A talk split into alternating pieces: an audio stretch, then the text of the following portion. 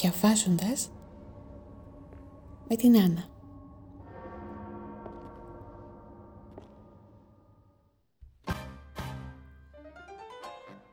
Ένα podcast για εκείνους που αγαπούν το καλό ορθόδοξο βιβλίο.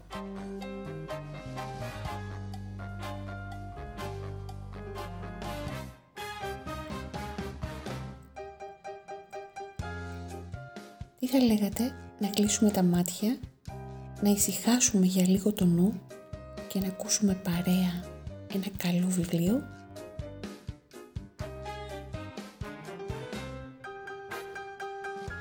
Βάλτε τα ακουστικά σας, καθίστε αναπαυτικά ή ίσως περπατήστε χαλαρά και απολαύστε τη μαγεία της ανάγνωσης.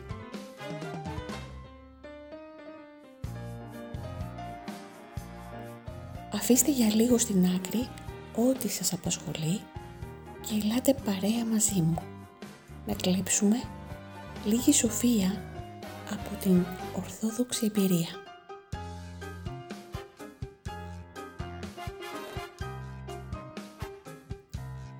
Σας καλωσορίζω με χαρά σε αυτή την όμορφη ψηφιακή γωνιά και σας εύχομαι καλή ακρόαση.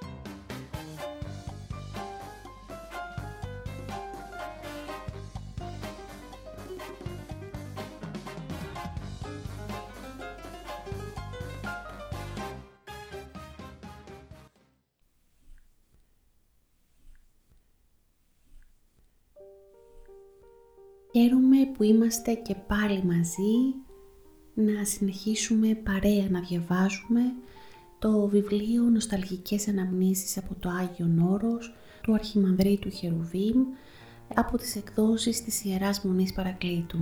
Ένας μικρός θησαυρός στα χέρια μας, οι αναμνήσεις του Γέροντα που θα μας ταξιδέψουν και σήμερα στο Άγιο Όρος. Μέρες Σαρακοστής και ένας λαμπερός ήλιος, ανοιξιάτικος, έχει εγκαλιάσει τη χώρα μας. Μια χώρα που περνά δύσκολα, που περνά περίεργα. Ένας κόσμος ολόκληρος ε, που παλεύει με τα τροτά του. Εύχομαι και ελπίζω η ανάγνωση αυτού του πολύ όμορφου βιβλίου να δίνει την ευκαιρία στον καθένα από εμάς να ξεκουραστεί, να μπορέσει να αφήσει πίσω του όλα εκείνα που τον δυσκολεύουν, που τον στεναχωρούν, που τον πληγώνουν και για λίγα λεπτά της ώρας να ξεκουράσει το νου και την ψυχή του. Το Άγιο Όρος έχει έναν τρόπο να το κάνει αυτό μυστικά. Κάθε φορά οι προσκυνητές του το ομολογούν και ελπίδα μου είναι μέσα από την αφήγηση των ε, αναμνήσεων ε, του γέροντα να μπορέσουμε να πάρουμε ψήγματα από την ε, ευλογία του Άγιου Όρους και εμείς οι γυναίκες οι οποίες ε, δεν έχουμε την δυνατότητα να το επισκεφτούμε. Εύχομαι ο ήχος να φτάνει πια πολύ καλύτερος σε εσάς. Έχουμε κάνει όλες εκείνες τις προμήθειες οι οποίες ήταν απαραίτητες μάλλον για να μπορέσει αυτό το podcast να φτάνει στα αυτιά σας με τον βέλτιστο δυνατό τρόπο για να είναι η εμπειρία της ακρόασης όσο το δυνατόν ε, καλύτερη. Σας ευχαριστώ που είστε και σήμερα εδώ παρέα μαζί μου και πάμε να συνεχίσουμε να δούμε τι ακριβώς συμβαίνει εκεί σε αυτή την όμορφη γωνιά της γης στο Άγιον Όρος πριν πολλά πολλά χρόνια όταν ο γέροντας Χερουβίμ, μικρούλης ακόμα, μόλις 18 χρονών, το επισκέφτηκε και αποφάσισε να αφιερώσει τη ζωή του στον αγαπημένο Θεό. Καλή ακρόαση.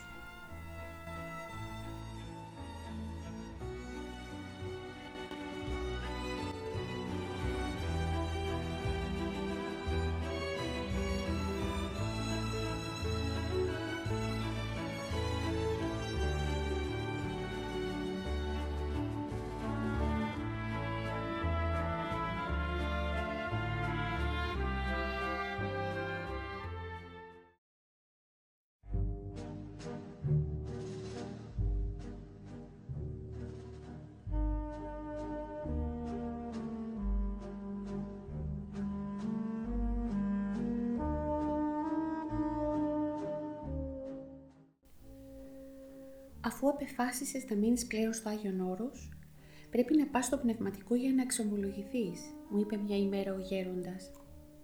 Ο πνευματικός μας, ο πατήρ Χριστοφόρος, ησύχασε στα καρούλια, στον πιο αντιπροσωπευτικό τόπο της Αγιορείτικης ερήμου. Μαζί με έναν παραδελφό μου φορτωθήκαμε τους δορβάδες, γεμάτους τρόφιμα για τους ασκητάς των καρουλίων, οι οποίοι στερούνται των πάντων. Εμείς, δόξα τω Θεώ, είχαμε απ' όλα τα επίγεια αγαθά. Ο πρώτος σταθμός μας έγινε στην καλύβη του υμνογράφου πατρός Γερασίμου. Ήμουν ευτυχής που συνείδησα τον άνθρωπο αυτό. Τον είχα γνωρίσει από το 1935 στον Πειραιά, σεβαστό και αγαπητό μου πρόσωπο. Και η δική του χαρά όμως ήταν έγκυλη, καθώς με έβλεπε τώρα στο Άγιο Όρος, με τη στολή του μοναχού και με όλα τα γιορίτικα διακριτικά της γνωρίσματα. Τορβάς, μπαστούνι, χοντρά παπούτσια με σόλες από ρόδο αυτοκινήτου, μα πιο πολύ χάρηκε διότι ο Θεός με είχε οδηγήσει σε μια αυστηρή και ασκητική συνοδεία. Τον εκείταζα με θαυμασμό. Ήταν ο σύγχρονος υμνογράφος της εκκλησίας μας. Το υμνογραφικό του τάλαντο αποκτούσε μεγαλύτερη αξία καθώς το καλλιεργούσε στην ερημική εκείνη γωνιά της μικράς Αγίας Άνης. «Ώστε είναι η πρώτη σου εξομολόγηση στο Άγιο Όρος», μου είπε. «Πηγαίνεις σε ένα πνευματικό με πολλή διάκριση και αγιότητα. Πρόσεξε, να φανείς αντάξιος των δωρεών του Θεού. Πήραμε την ευχή του πατρός Γερασίμου, τον ευχαριστήσαμε και προχωρήσαμε προς το φρικαλαίο καρούλι. Φτάσαμε στο σημείο πέρα από το οποίο το μόνο βοηθητικό μέσο για να συνεχίσουμε την πορεία μας ήσαν οι αλυσίδες. Θεόρατη βράχη, απότομη γκρεμή και κάτω η θάλασσα, βαθιά, μελανή, άγρια. Πρώτη φορά περνούσα τα καρούλια και δεν εφανταζόμουν τι θα συναντούσα. Ούτε ήμουν όμως και τόσο αποφασιστικός για τέτοια τολμήματα. Ευτυχώς ο αδελφός που με συνόδευε σκόρπισε τη δηλία μου και με βοήθησε. Μετά από το πρώτο επικίνδυνο πέρασμα βρεθήκαμε μπροστά σε τρία καλυβάκια. Εδώ, μου λέει ο παραδελφός μου, είναι το καλύβι Άγιος Γεώργιος και ησυχάζει ένας πολύ μορφωμένος Ρώσος, ο πατήρ Νίκον, πρώην αξιωματικός του Ρωσικού στρατού. Χτυπήσαμε την πόρτα και περιμέναμε. Σε λίγο ξεπρόβαλε μια κατάλευκη οσιακή μορφή με ένα ουράνιο μηδίαμα, με μια εξωκόσμια καλοσύνη. Το αφήσαμε λίγα τρόφιμα, πήραμε την ευχή του, φιλώντας το αγιασμένο του χέρι και συνεχίσαμε την πορεία μας. Πιο πέρα ήταν το δεύτερο καλύβι, με ένικο έναν επίσης Ρώσο ερημίτη. Ο ασκητής αυτός καλλιεργεί την σιωπή, με ενημέρωσε ο συνοδοιπόρος μου. Πράγματι, μας άνοιξε χωρίς να μας μιλήσει καθόλου. Έκανε μόνο μια βαθιά υπόκληση, δείγμα χαιρετισμού και ευγνωμοσύνης για την προσφορά της αγάπης μας. Δεν ανταλλάξαμε ούτε λέξη. Βυθισμένος στην προσευχή και στην ησυχία, παραδομένος στα μυστήρια του Θεού, ποιος ξέρει πόσα χρόνια θα είχε να μιλήσει. Αλλά κι εμείς σεβαστήκαμε το ιερό βήμα της σιωπής του. Τον χαιρετήσαμε σύντομα αφήνοντάς τον να ζει πάλι μόνος με τον Κύριό του. Μέσα στις ακατάσχετες φλιαρίες του κόσμου τούτου, πόσο ξεχωρίζει το μαρτύριο και μυστήριο εκείνης της ασκητικής σιωπής, πόσο αναπαύεται μέσα σε αυτό το πνεύμα του Άγιο. Λίγο δεξιότερα από το δεύτερο ρωσικό καλύβι, στην άκρη σχεδόν ενός πελώριου βράχου, ήταν σκαρφαλωμένο το καλύβι ενός Έλληνος ασκητού του πατρός Βαρθολομαίου άνθρωπος με πλούσια εκδηλωτικότητα, με αυθορμητισμό και ανήσυχη αγάπη για τον συνάνθρωπο. Πόσο μεγάλη είναι αλήθεια η ποικιλία των χαρισμάτων του Θεού. Ο Κύριος αναπαύεται στους πιο διαφορετικούς χαρακτήρες και παρέχει σε όλους τη χάρη Του. Ο πατήρ Βαρθολομαίος ήταν τόσο αδύνατος, ώστε νόμιζες πως έβλεπες ένα σκελετό μερικά οστά συνδεδεμένα, καλυμμένα με λεπτό άσαρχο δέρμα. Τα μάτια του όμως φωτεινά, γεμάτα παιδική αθωότητα. Τον είχα δει για πρώτη φορά στην πανήγυρη της καλύβης μας στις 8 Σεπτεμβρίου του 1938. Μπροστά στην καλύβη του βρισκόταν μία μυγδαλιά. Τριγύρω στα βράχια ευωδίαζαν οι φασκομιλιές, ενώ την σιωπή της ερήμου τόνιζαν με τις μονότονες γλυκές και χαρμολυπητικές φωνές τους τα γριοπούλια. Κάτω η θάλασσα ποτέ ήσυχη σαν ερκομένη, αλλά με αδιάκοπο φλίσβο και πότε ανήσυχη και ταραγμένη. Και μέσα σε αυτό το περιβάλλον ο γέρος Βαρθολομαίος, ο σκελετωμένος ερημίτης. «Άντε αδελφούλη μου, πήγαινε να καθαριστείς από τις αμαρτίες του κόσμου για να γίνεις ένα καθαρό παιδί της Παναγίας μας», μου είπε και με χαιρέτησε. Σε λίγα λεπτά φτάσαμε στο ερημητήριο του πνευματικού. Ήταν αφιερωμένο στη γέννηση του Κυρίου. Όταν βγήκαμε στην απλοταριά του, δέος και αγωνία με κατέλαβε. Από κάτω μας ακριβώς χάος και θάλασσα, μαύρη θάλασσα. Ο υποτακτικός του πατρός Σιμεών μας οδήγησε στο δωμάτιο του πνευματικού. Τον βρήκαμε ξαπλωμένο σε ένα ξύλινο μιντέρι, διότι είχε μια αναπηρία στα κάτω άκρα. Ανασηκώθηκε να μας υποδεχθεί και σκύβοντας έβαλε μετάνοια. «Καλώς ήλθατε, παιδιά μου, καθίστε. Καλώς το καλογέρι μου», μου είπε. «Ήλθες για εξομολόγηση» «Μάλιστα, Άγιε Πνευματικέ, για την πρώτη μου εξομολόγηση στο Άγιο Όρος». Για πρώτη φορά έβλεπα τον πνευματικό μας καθώς και το ησυχαστήριό του, με τα μικρά κελάκια του. Στην ανατολική γωνιά του δωματίου του κρεμόταν ένα εικονοστάσι με χάρτινες εικόνες και ένα κατηλάκι που έκαιγε μπροστά τους.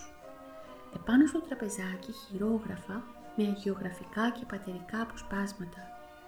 Παντού επικρατούσε χαρακτηριστική πτωχία και ακτιμοσύνη.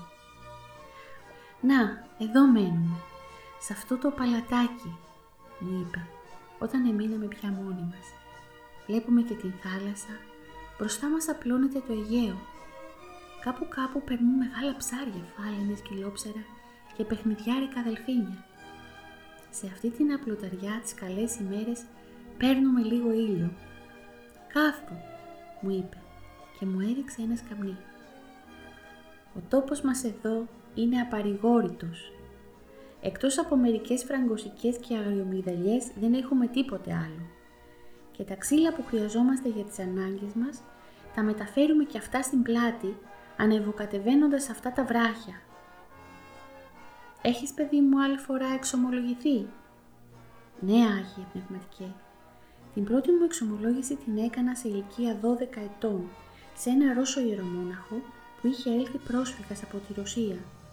Αργότερα όμως είχα πνευματικό τον πατέρα Παΐσιο Φινιοκαλιωτάκη.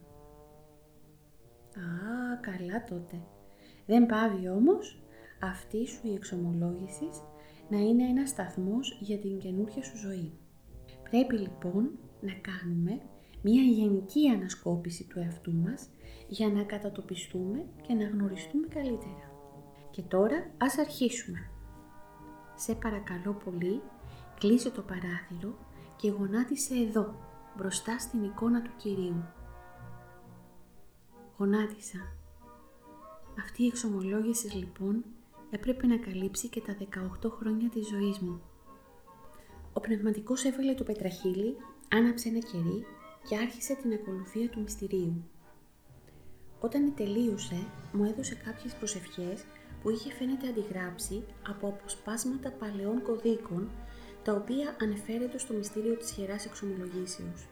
Άρχισα να διαβάζω προσεκτικά, μα ήσαν τόσο συγκλονιστικές, ανταπεκρίνονται τόσο στη συναισθηματική και ψυχολογική κατάσταση των στιγμών εκείνων, ώστε δεν επρόλαβα να τελειώσω. Ποτέ στη ζωή μου σε ώρα εξομολογήσεως δεν ένιωσα τέτοιο ξέσπασμα. Ποτέ δεν αναλύθηκα σε τόσα δάκρυα.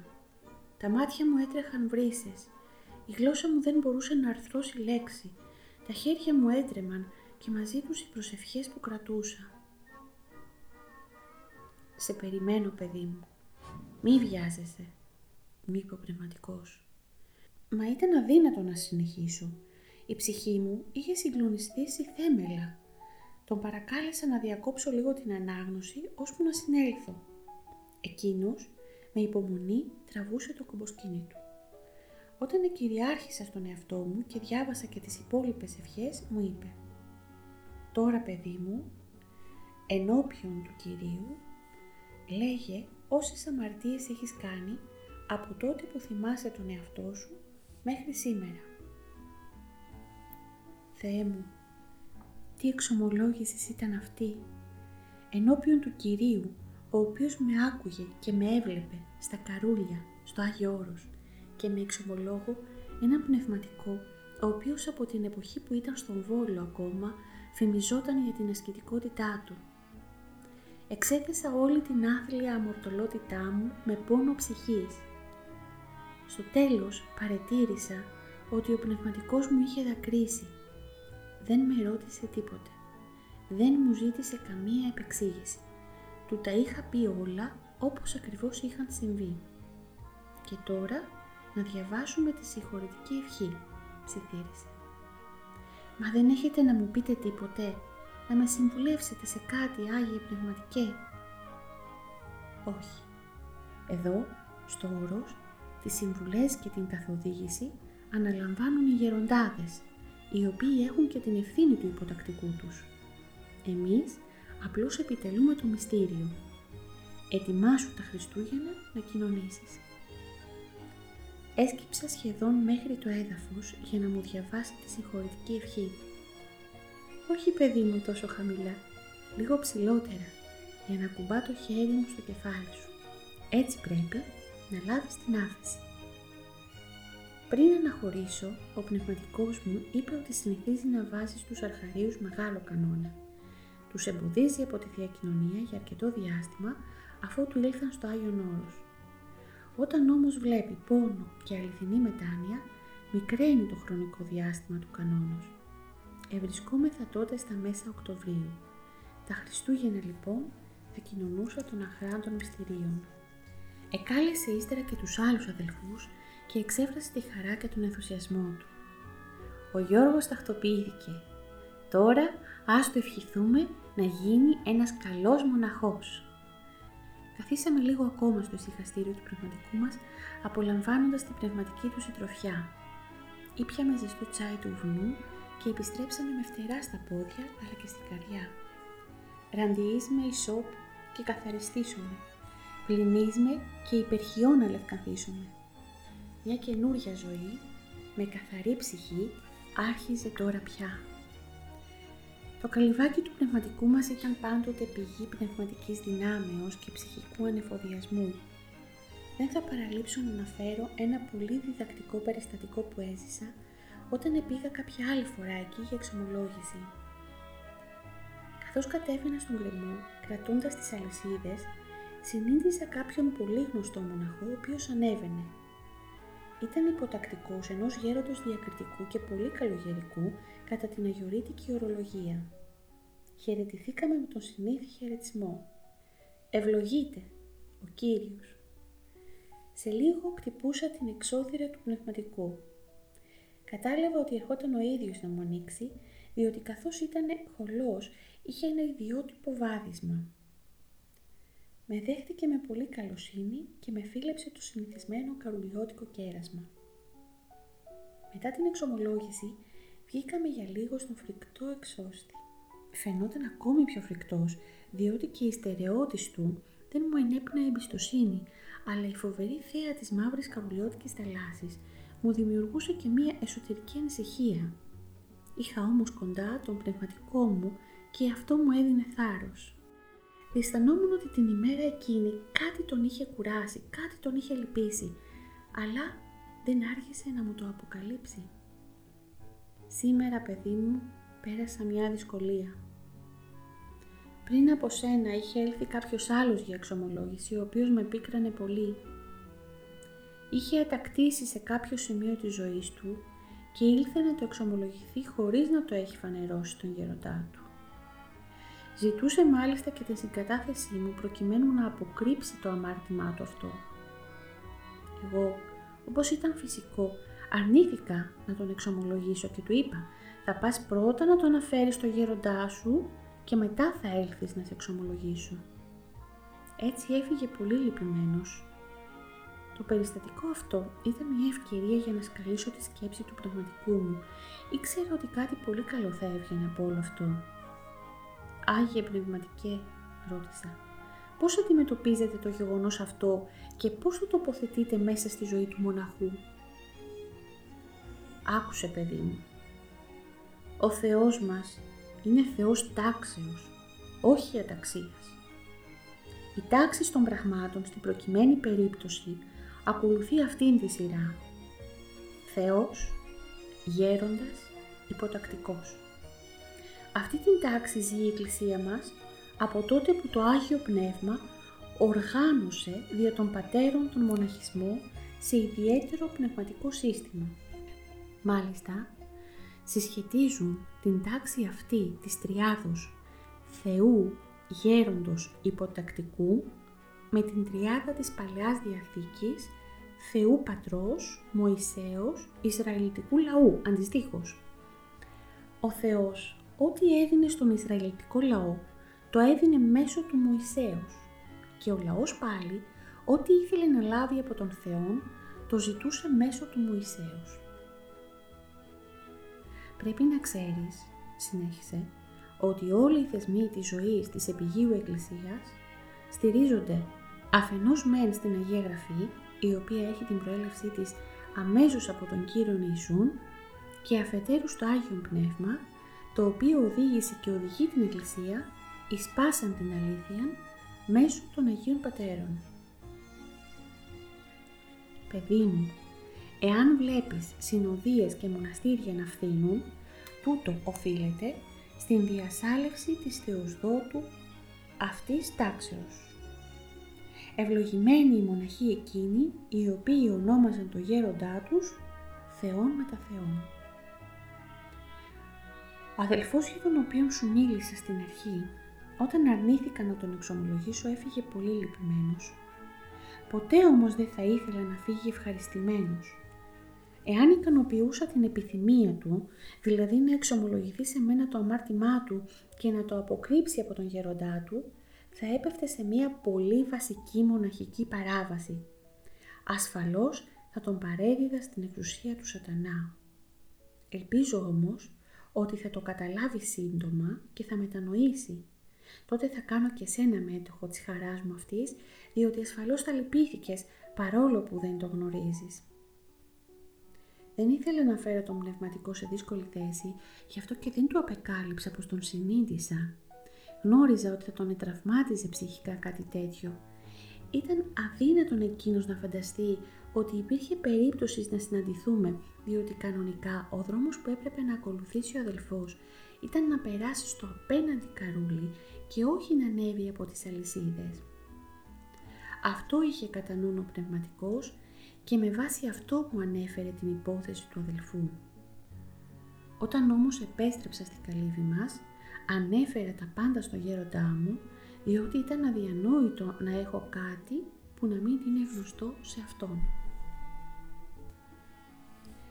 Η ζωή μου πια μέσα στην καλύβη μας κυλούσε ήσυχα, κάτω από την ευλογία του Θεού και την ευχή του σεβαστού του γέροντος. Όλα εκεί ένιωθα πως είχαν μεγάλη συγγένεια με την ψυχή μου, η οποία τα αγκάλιαζε με πολύ λαχτάρα. Η προσωπικότητα του κάθε αδελφού ασκούσε πάνω μου την ευεργετική της επίδραση. Κάθε κίνησης, κάθε λόγος, κάθε εκδήλωσής τους σημάδευε την πορεία της καινούργιας μου ζωής. Αγωνιζόμουν κι εγώ όσο μπορούσα να τους παρακολουθώ στους σκληρούς τους αγώνες. Ήμουν αρχάριος ακόμη. Ο γέροντας κάθε βράδυ δεχόταν τους λογισμούς μου και παρακολουθούσε με πολύ ενδιαφέρον τις ψυχικές μου καταστάσεις. Έκανα τα πρώτα μου βήματα στη μοναχική ζωή. Χρειαζόμουν καθημερινό στήριγμα. Το κελί μου, καθώς είπα, ήταν δίπλα τους γέροντος. Εκείνος συνήθιζε μετά το απόδειγμα να μελετά. Πολλές φορές, όταν συναντούσε κάποια περικοπή που θα με οικοδομούσε, με φώναζε. Θυμάμαι μια τέτοια περίπτωση. Όταν με κάλεσε, τον βρήκα απορροφημένο στη μελέτη. Περίμενα λιγάκι όρθιος, έως ότου μου ένευσε να καθίσω. Άκουσε κι εσύ παιδί μου τι διαβάζω. Ίσως να μην το έχεις συναντήσει ή αν το συνείδησες να μην του έδωσες την πρέπουσα προσοχή. Μου ανέγνωσε λοιπόν ένα ωραιότατο απόσπασμα από τον βίο του Αγίου Ανδρέου του Διαχριστών Σαλού. Εκεί ο Άγιος περιγράφει πως είδε τον Παράδεισο όταν μια χειμωνιάτικη νύχτα που τον είχε σκεπάσει το χιόνι υπάγει πνευματικός από τον παρόντα κόσμο στην χώρα του φωτός. Στην περικοπή αυτή Ο Άγιος προσπαθεί με ανθρώπινες λέξεις να περιγράψει τα περίγραπτα και με παραστάσεις της παρούσης ζωής να δώσει μια εικόνα της μελούσης. Τον γέροντα τόσο τον είχε συγκινήσει, τόσο τον είχε συνεπάρει εκείνη η περιγραφή, ώστε κάποια στιγμή διέκοψε την ανάγνωση, έκλεισε το βιβλίο, έμεινε για λίγο άφωνος και σκουπίζοντας συνεχώς τα δάκρυά του μου είπε «Σκέψου παιδί μου, σκέψου, τι πράγματα μας περιμένουν. Α ο οφθαλμός ουκ είδε και ους ουκ ήκουσε και η επικαρδία ανθρώπου ουκ ανέβη. Τι ζωή θα ζήσουμε στον ουρανό, τι θα δούμε, τι θα ακούσουμε, τι θα γευθούμε. Κι όμως, πόσο μικρή και ασήμαντη είναι η προσπάθειά μας για την κατάκτησή του. Μη χάσεις ποτέ στη ζωή σου τον προσανατολισμό αυτό. Ό,τι λες, ό,τι πράττεις, ό,τι σκέπτεσαι, να το μετράς με το μέτρο της αιωνιότητος. Μη λιποψυχήσεις ποτέ, μη δηλιάσεις εμπρός στον ανήφορο, τους κόπους και τους υδρότας της αφιερώσεως. Πρέπει να δώσεις πολλά, να τα δώσεις όλα, ό,τι έχεις και δεν έχεις, για να εξαγοράσεις σαν καλός έμπορος τον πολύτιμο Μαργαρίτη, την βασιλεία των ουρανών. Με τα λόγια αυτά ο γέροντας ενδυνάμωσε τη θέλησή μου, ανύψωσε το φρόνημά μου και αφού βεβαιώθηκε γι' αυτό, με έστειλε να αναπαυθώ στο κελί μου. Ήταν μια νύχτα χειμωνιάτικη, με βροχή και αέρα. Όλοι οι πατέρες ησύχαζαν, αλλά εγώ πού να κλείσω μάτι; Ο Άγιος Ανδρέας ο διαχριστών σαλός μου είχε διεγείρει το νου.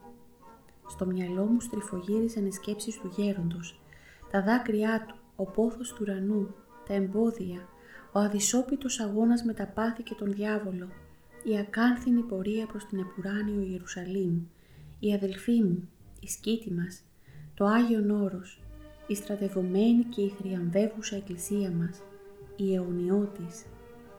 Περνούσαν οι ώρες και δεν κατόρθωνα να κοιμηθώ. Κοίταζα από το παράθυρό μου ολόκληρη τη σκήτη μας που ήταν βυθισμένη στο σκοτάδι. Εδώ, σκεπτόμουν, είναι η πρώτη γραμμή της μάχης με τους νοερούς εχθρούς. Εγώ ήμουν νεοσύλλεκτος. Μόλις ξεκινούσα. Θα έφτανα άραγε στο τέρμα, στη νίκη, την οποία ονειρεύτηκα από μικρό παιδί. Μερικοί δισταχμοί ξεπρόβαλαν μέσα μου. Οι γνήσιοι μοναχοί έδωσαν αίμα και έλαβαν πνεύμα. Θα κατορθώσω να κάνω κι εγώ το ίδιο. Δεν ξέρω πόσο διοίκησε η πάλι εκείνη των λογισμών, συνηθισμένη πάλι μέσα στο πρόγραμμα του ασκητικού αγώνος. Σταμάτησε όταν η καρδιά μου αφέθηκε με εμπιστοσύνη στο έλεος του Κυρίου με την αδιάλειπτη επίκληση του ονόματός Του. Ένιωσα πως με πήρε ένας ελαφρύς ύπνος, χωρίς να είμαι βέβαιος γι' αυτό, όταν μέσα στην απέραντη σιγή της νύχτας άκουσα μια παναρμόνια χοροδία να ψάλει πολύ γλυκά, πολύ πανηγυρικά, πολύ συναρπαστικά τον ηρμό, τον βασιλέα των ουρανών, όν υμνούσι στρατιέ των αγγέλων υμνείται. Πετάχθηκα όρθιος από το κρεβάτι μου, γεμάτος έκσταση και άρετη αγαλίαση. Τι μεγαλείο Θεέ μου! Τι, τι όμορφος που ήταν εκείνος ο ύμνος, εκείνες οι ουράνιες φωνές. Δυσκολεύτηκα στην αρχή να προσανατολιστώ, να πιστέψω ότι βρισκόμουν στο κελί μου. Χωρίς να το καταλάβω, ξαφνικά αναλύθηκα σε δάκρυα κατανήξεως και χαράς. Το πρωί, μετά την ακολουθία, έτρεξα αμέσως στον γέροντα και του ανέφερα το γεγονός. Η μόνη εξήγηση στην οποία μπορώ να δώσω, μου πείτησε ο γέροντας, είναι η επίδραση από όσα διαβάσαμε χθες για τον Άγιο Ανδρέα. Τον ευχαρίστησα και μετά ασχολήθηκα με τα συνήθεια μου διακονήματα. Όμως, για πολύ καιρό αντιγούσε στα αυτιά μου και γλύκαινε την καρδιά μου εκείνη η υπερκόσμια μελωδία, έστω κι αν είχε υπόβαθρο υποκειμενικό. Την καθημερινή πνευματική καθοδήγηση την είχε αναλάβει ο Παπαγιωακήμ, ο διάδοχος της καλύβης μας. Ήταν θαυμάσιος παιδαγωγός. Η αγάπη του μας παρακολουθούσε σε κάθε βήμα. Εκμεταλλευόταν κάθε ευκαιρία για να μας ενισχύει, πολύ ευγενής, αλλά συγχρόνως αμετακίνητος στις αρχές του. Σαν μικρότερος που ήμουν, μου είχαν αναθέσει τις εργασίες που περνούσαν από το χέρι μου. Να πλένω τα πιάτα, να σκουπίζω και διάφορες τέτοιες δουλειές. Την κάθε εργασία, ο πατήριο Ακίμ τη συντονίζε με σύνεση και τάξη. Συγχρόνως προσπαθούσε ώστε να γίνεται η εργασία σμήλη κατεργασίας του χαρακτήρους μας. Πολλές φορές, όταν έπλαινα τα πιάτα στον υδροχήτη και ο χειμώνας ήταν βαρύς και τα χέρια ξύλιαζαν από το παγωμένο νερό, πλησίαζε κοντά μου και με αγάπη μου έλεγε «Μικρέ μου, δρυμείς ο χειμών, αλλά γλυκής ο παράδεισος. Η σκληραγωγία και ο πόνος θα μας απαλλάξουν από τον κακό μας εαυτό και από τα πάθη μας. Η παρουσία και ο λόγος του Παπαϊωακήμ εδρόσιζε την αγωνισουμένη νεανική μου ψυχή. Άλλες φορές όμως εκόφευα σε κάθε ανθρώπινη παρηγορία και δεν αισθανόμουν άνετα.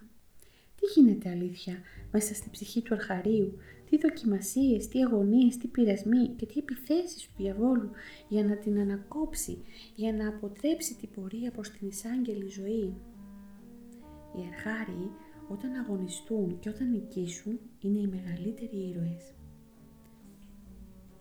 Την πρώτη εκείνη χρονιά θυμάμαι δυσκολεύτηκα πολύ όταν ήρθε ο καιρός της συλλογής των ελαιών. Έτυχε μάλιστα η εργασία αυτή επάνω στην περίοδο ενός εντατικού αγώνος με τον εγωισμό, τις παλιές μου συνήθειες και τα ελαττώματά μου. Κάθε απόγευμα λοιπόν με βασάνιζε ανυπόφορος πονοκέφαλος. Σε αυτή την κατάσταση βρισκόμενος, παρεκάλεσα τον γέροντα να ασχοληθώ με άλλες εργασίες. Εκείνος εύκολα αποδέχτηκε την παράκλησή μου. Ανέλαβα λοιπόν το μαγείρεμα και την καθαριότητα της καλύβης. Όταν ο Μακάριος Παπαϊωακήμ πληροφορήθηκε από τον γέροντα την παράκλησή μου, κατέστρωσε ένα σχέδιο. Οι ελιές ήσαν στην περιοχή της καλύβης μας. Όταν δεν ήταν ανάγκη να παρευρίσκεται εκεί, ερχόταν στην καλύβη και με πλησίαζε με τρόπο προσπαθώντας να με βοηθήσει. Σε μια τέτοια ευκαιρία μου είπε «Σε πονάει μικρέ μου το κεφάλι, ε! Πήγες να πάρεις λίγο λαδάκι από το καντήλι της Παναγιάς, να το σταυρώσεις για να σου περάσει. Να πας, να πεις μάλιστα και το τροπάριο του γενεθλίου της. Να είναι ευλογημένο». Απήντησα και έκανα καθώς μου είπε. Πέρασε τώρα ο πονοκέφαλος. Όχι παπά, απήντησα. Ε, τότε δεν φταίει το κεφάλι. Κάτι άλλο θα συμβαίνει. Διότι η Παναγία μας εδώ είναι γιατρός και θεραπεύει όλες τις αρρώστιες. Μήπως θα έπρεπε να έλθεις έστω για μισή ώρα να μαζέψεις μερικές ελιές και να φύγεις; Στην αρχή άκουσα με αδιαφορία την πρότασή του. Το βράδυ όμως, μαζί με τους λογισμούς της ημέρας, ανέφερα στον γέροντα και το γεγονός αυτό. Πήγαινε παιδί μου μισή ώρα για να κάνουμε υπακοή στον παπά Ιωακήμ, μου είπε ο γέροντας. Πράγματι, την επομένη ξεκίνησα μαζί με τους άλλους αδελφούς για τις ηλιές. Είχε περάσει μισή ώρα όταν ο πατήρ Ιωακήμ, που παρά την ασθενική του κράση μάζευε ελιές μέσα στο δρεμίδα κρύο, με πλησίασε και μου είπε «Πώς πάει το κεφάλι σου μικρέ» Δεν με πονάει. Α, κάθισε λοιπόν μισή ώρα ακόμη και μετά φεύγεις. Όταν επέρασε η μισή ώρα με ξαναρώτησε. Πονάς καθόλου; Όχι, περίεργο πράγμα, του είπα. Καλά, πήγαινε τώρα στην καλύβη για να κάνεις και τα άλλα διακονήματα. Με την επαγωγικότητα και την αγάπη που χαρακτήριζε τον Παπαϊωακή, εργάστηκα στις ελιές επί 1,5 μήνα χωρίς να ενοχληθώ ξανά από πονοκεφάλους. Μετά την συλλογή επακολούθησε η μεταφορά των ελαιών στο ελαιοτριβείο, με σακιά στην πλάτη και εν συνεχεία η ελαιοτριβή. Στο ελαιοτριβείο γυρίζαμε μόνιμα στο λιθάρι, νύχτα και ημέρα. Έτσι εξασφαλίσαμε και για τη χρονιά εκείνη το λάδι μας. Το ελαιοτριβείο ήταν σε πρωτόγονη κατάσταση. Οι πατέρες δεν ήθελαν να μεταβάλουν το τρόπο λειτουργίας του. Προτιμούσαν τη σκληραγωγία, Εκεί έβλεπε κανείς να γυρίζουν το λιθάρι ένας ή δύο αδελφοί, ενώ κάποιος τρίτος καθισμένος παράμερα τραβούσε κομποσχήνη λέγοντας συνεχώς την ευχή Κύριε Ιησού Χριστέ ελέησόν με, Κύριε Ιησού Χριστέ ελέησόν με, Κύριε Ιησού Χριστέ ελέησόν με τον αματολόγο. Ήταν μια απόκοσμη, μια γραφική στην όψη, αλλά σκληρή στην ουσία εικόνα. Οι άλλοι πατέρες ήσαν κοντά στις τσαντίλες, στο λιοκάκι και στο καζάνι όπου έβραζε το νερό για να ξεθερμίζουν τις σπασμένες ελιές, ενώ το σκοτάδι της νύχτας έπεφτε σιγά σιγά. Αυτό επαναλαμβανόταν κάθε χρόνο. Ήταν μια σκηνή που θύμιζε κάπως την φυλακή εκείνη των μετανοούντων, όπως την περιγράφει ο Άγιος Ιωάννης της Κλίμακος στον περιμετανίας λόγο του. Στο ανώγιο της καλύβης μας υπήρχε μια μεγάλη τζαμαρία από όπου έβλεπες ολόκληρη την σκήτη και το ανοιχτό πέλαγος. Πλούσιο φως χινόταν μέσα σε αυτή. Για τον λόγο αυτό, ο Παπαϊωακήμ και ο πατήρ Γρηγόριος την χρησιμοποιούσαν για γεωγραφείο. Επεχείρησα κάποτε να γίνω αγιογράφος. Ο μακαριστός Παπαϊωακήμ με καθοδηγούσε. Έφτιαχνα τα πρώτα πρώτα σχέδια, μερικά μεγάλα μάτια, στόματα, μύτες, αυτιά και άλλα. Για κανένα δεν μου έλεγε πως ήταν άσχημο, πάντα μου έδινε θάρρος. Έπειτα όμως από μερικές ημέρες εγκατέλειψε την προσπάθεια παρά τους ενθαρρυντικούς του λόγους. Αργότερα ρώτησα τον παπά Ιωακήμ. «Γιατί παπά, ενώ εγώ έκανα εκείνα τα νόητα σχέδια, σωστές γελιογραφίες, εσείς μου λέγατε ότι ήσαν επιτυχημένα». «Τους αρχάριους μικρέ μου δεν πρέπει ποτέ να τους απογοητεύουμε», Κάτι τέτοιες παιδαγωγικές αρχές τις διδάχθηκα σε ένα κολέγιο στην Αμερική και σημείωσε ότι αυτά τα απορίσματα της ψυχολογίας και της παιδαγωγικής, καρπός πολυχρονίων ερευνών των επιστημόνων, ερχόμενος εδώ, τα συνείδησε μέσα στα πατερικά βιβλία, τα οποία γράφτηκαν κυρίως από μοναχούς πολλούς αιώνες πριν. Τα απορίσματα όμως αυτά δεν παραμένουν μόνο γραμμένα στα βιβλία, εφαρμόζονται και στην πράξη και μάλιστα από γεροντάδες που γνωρίζουν λίγα γράμματα, αλλά διαθέτουν πολύ παιδαγωγική μοναχική πείρα. Την εφαρμογή τους την είδα εδώ, στο Άγιο Νόους, από τους τωρινούς μοναχούς. Συχνά ο Παπαϊωακή με συνεβούλευε να αγαπώ την οικοκυροσύνη με ένα πρωτότυπο τρόπο. «Μικρέ», μου είπε κάποτε, «όταν χρησιμοποιείς ένα εργαλείο ή ένα σκεύος, όπως αυτό το μαχαίρι που το άφησες άπλυτο και σκούπιστο, αφού κάνεις τη δουλειά σου, να το καθαρίσεις, να το ασπαστείς και να του πεις «Σε ευχαριστώ μαχαιράκι μου που με εξυπηρέτησες» και έτσι να το βάζεις μετά στη θέση του. Η ακρίβεια και το πρόγραμμα στην καθημερινή μας ζωή, όπως μας τα είχε χαράξει ο πατήρ Ιωακήμ, άγγιζαν τα όρια του απολύτου για σύνθημα είχαμε το «Πάντα ευσχημόνος και κατά τάξιν γυνέστο».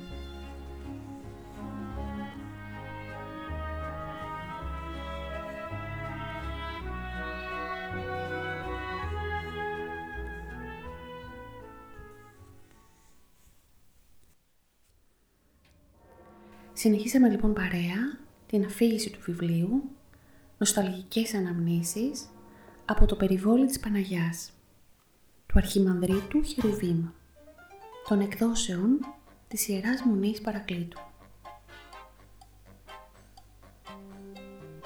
Μεγάλο τμήμα της αφήγησης συνόδεψε η υπέροχη μουσική του Γιώργου Βασαμάκη.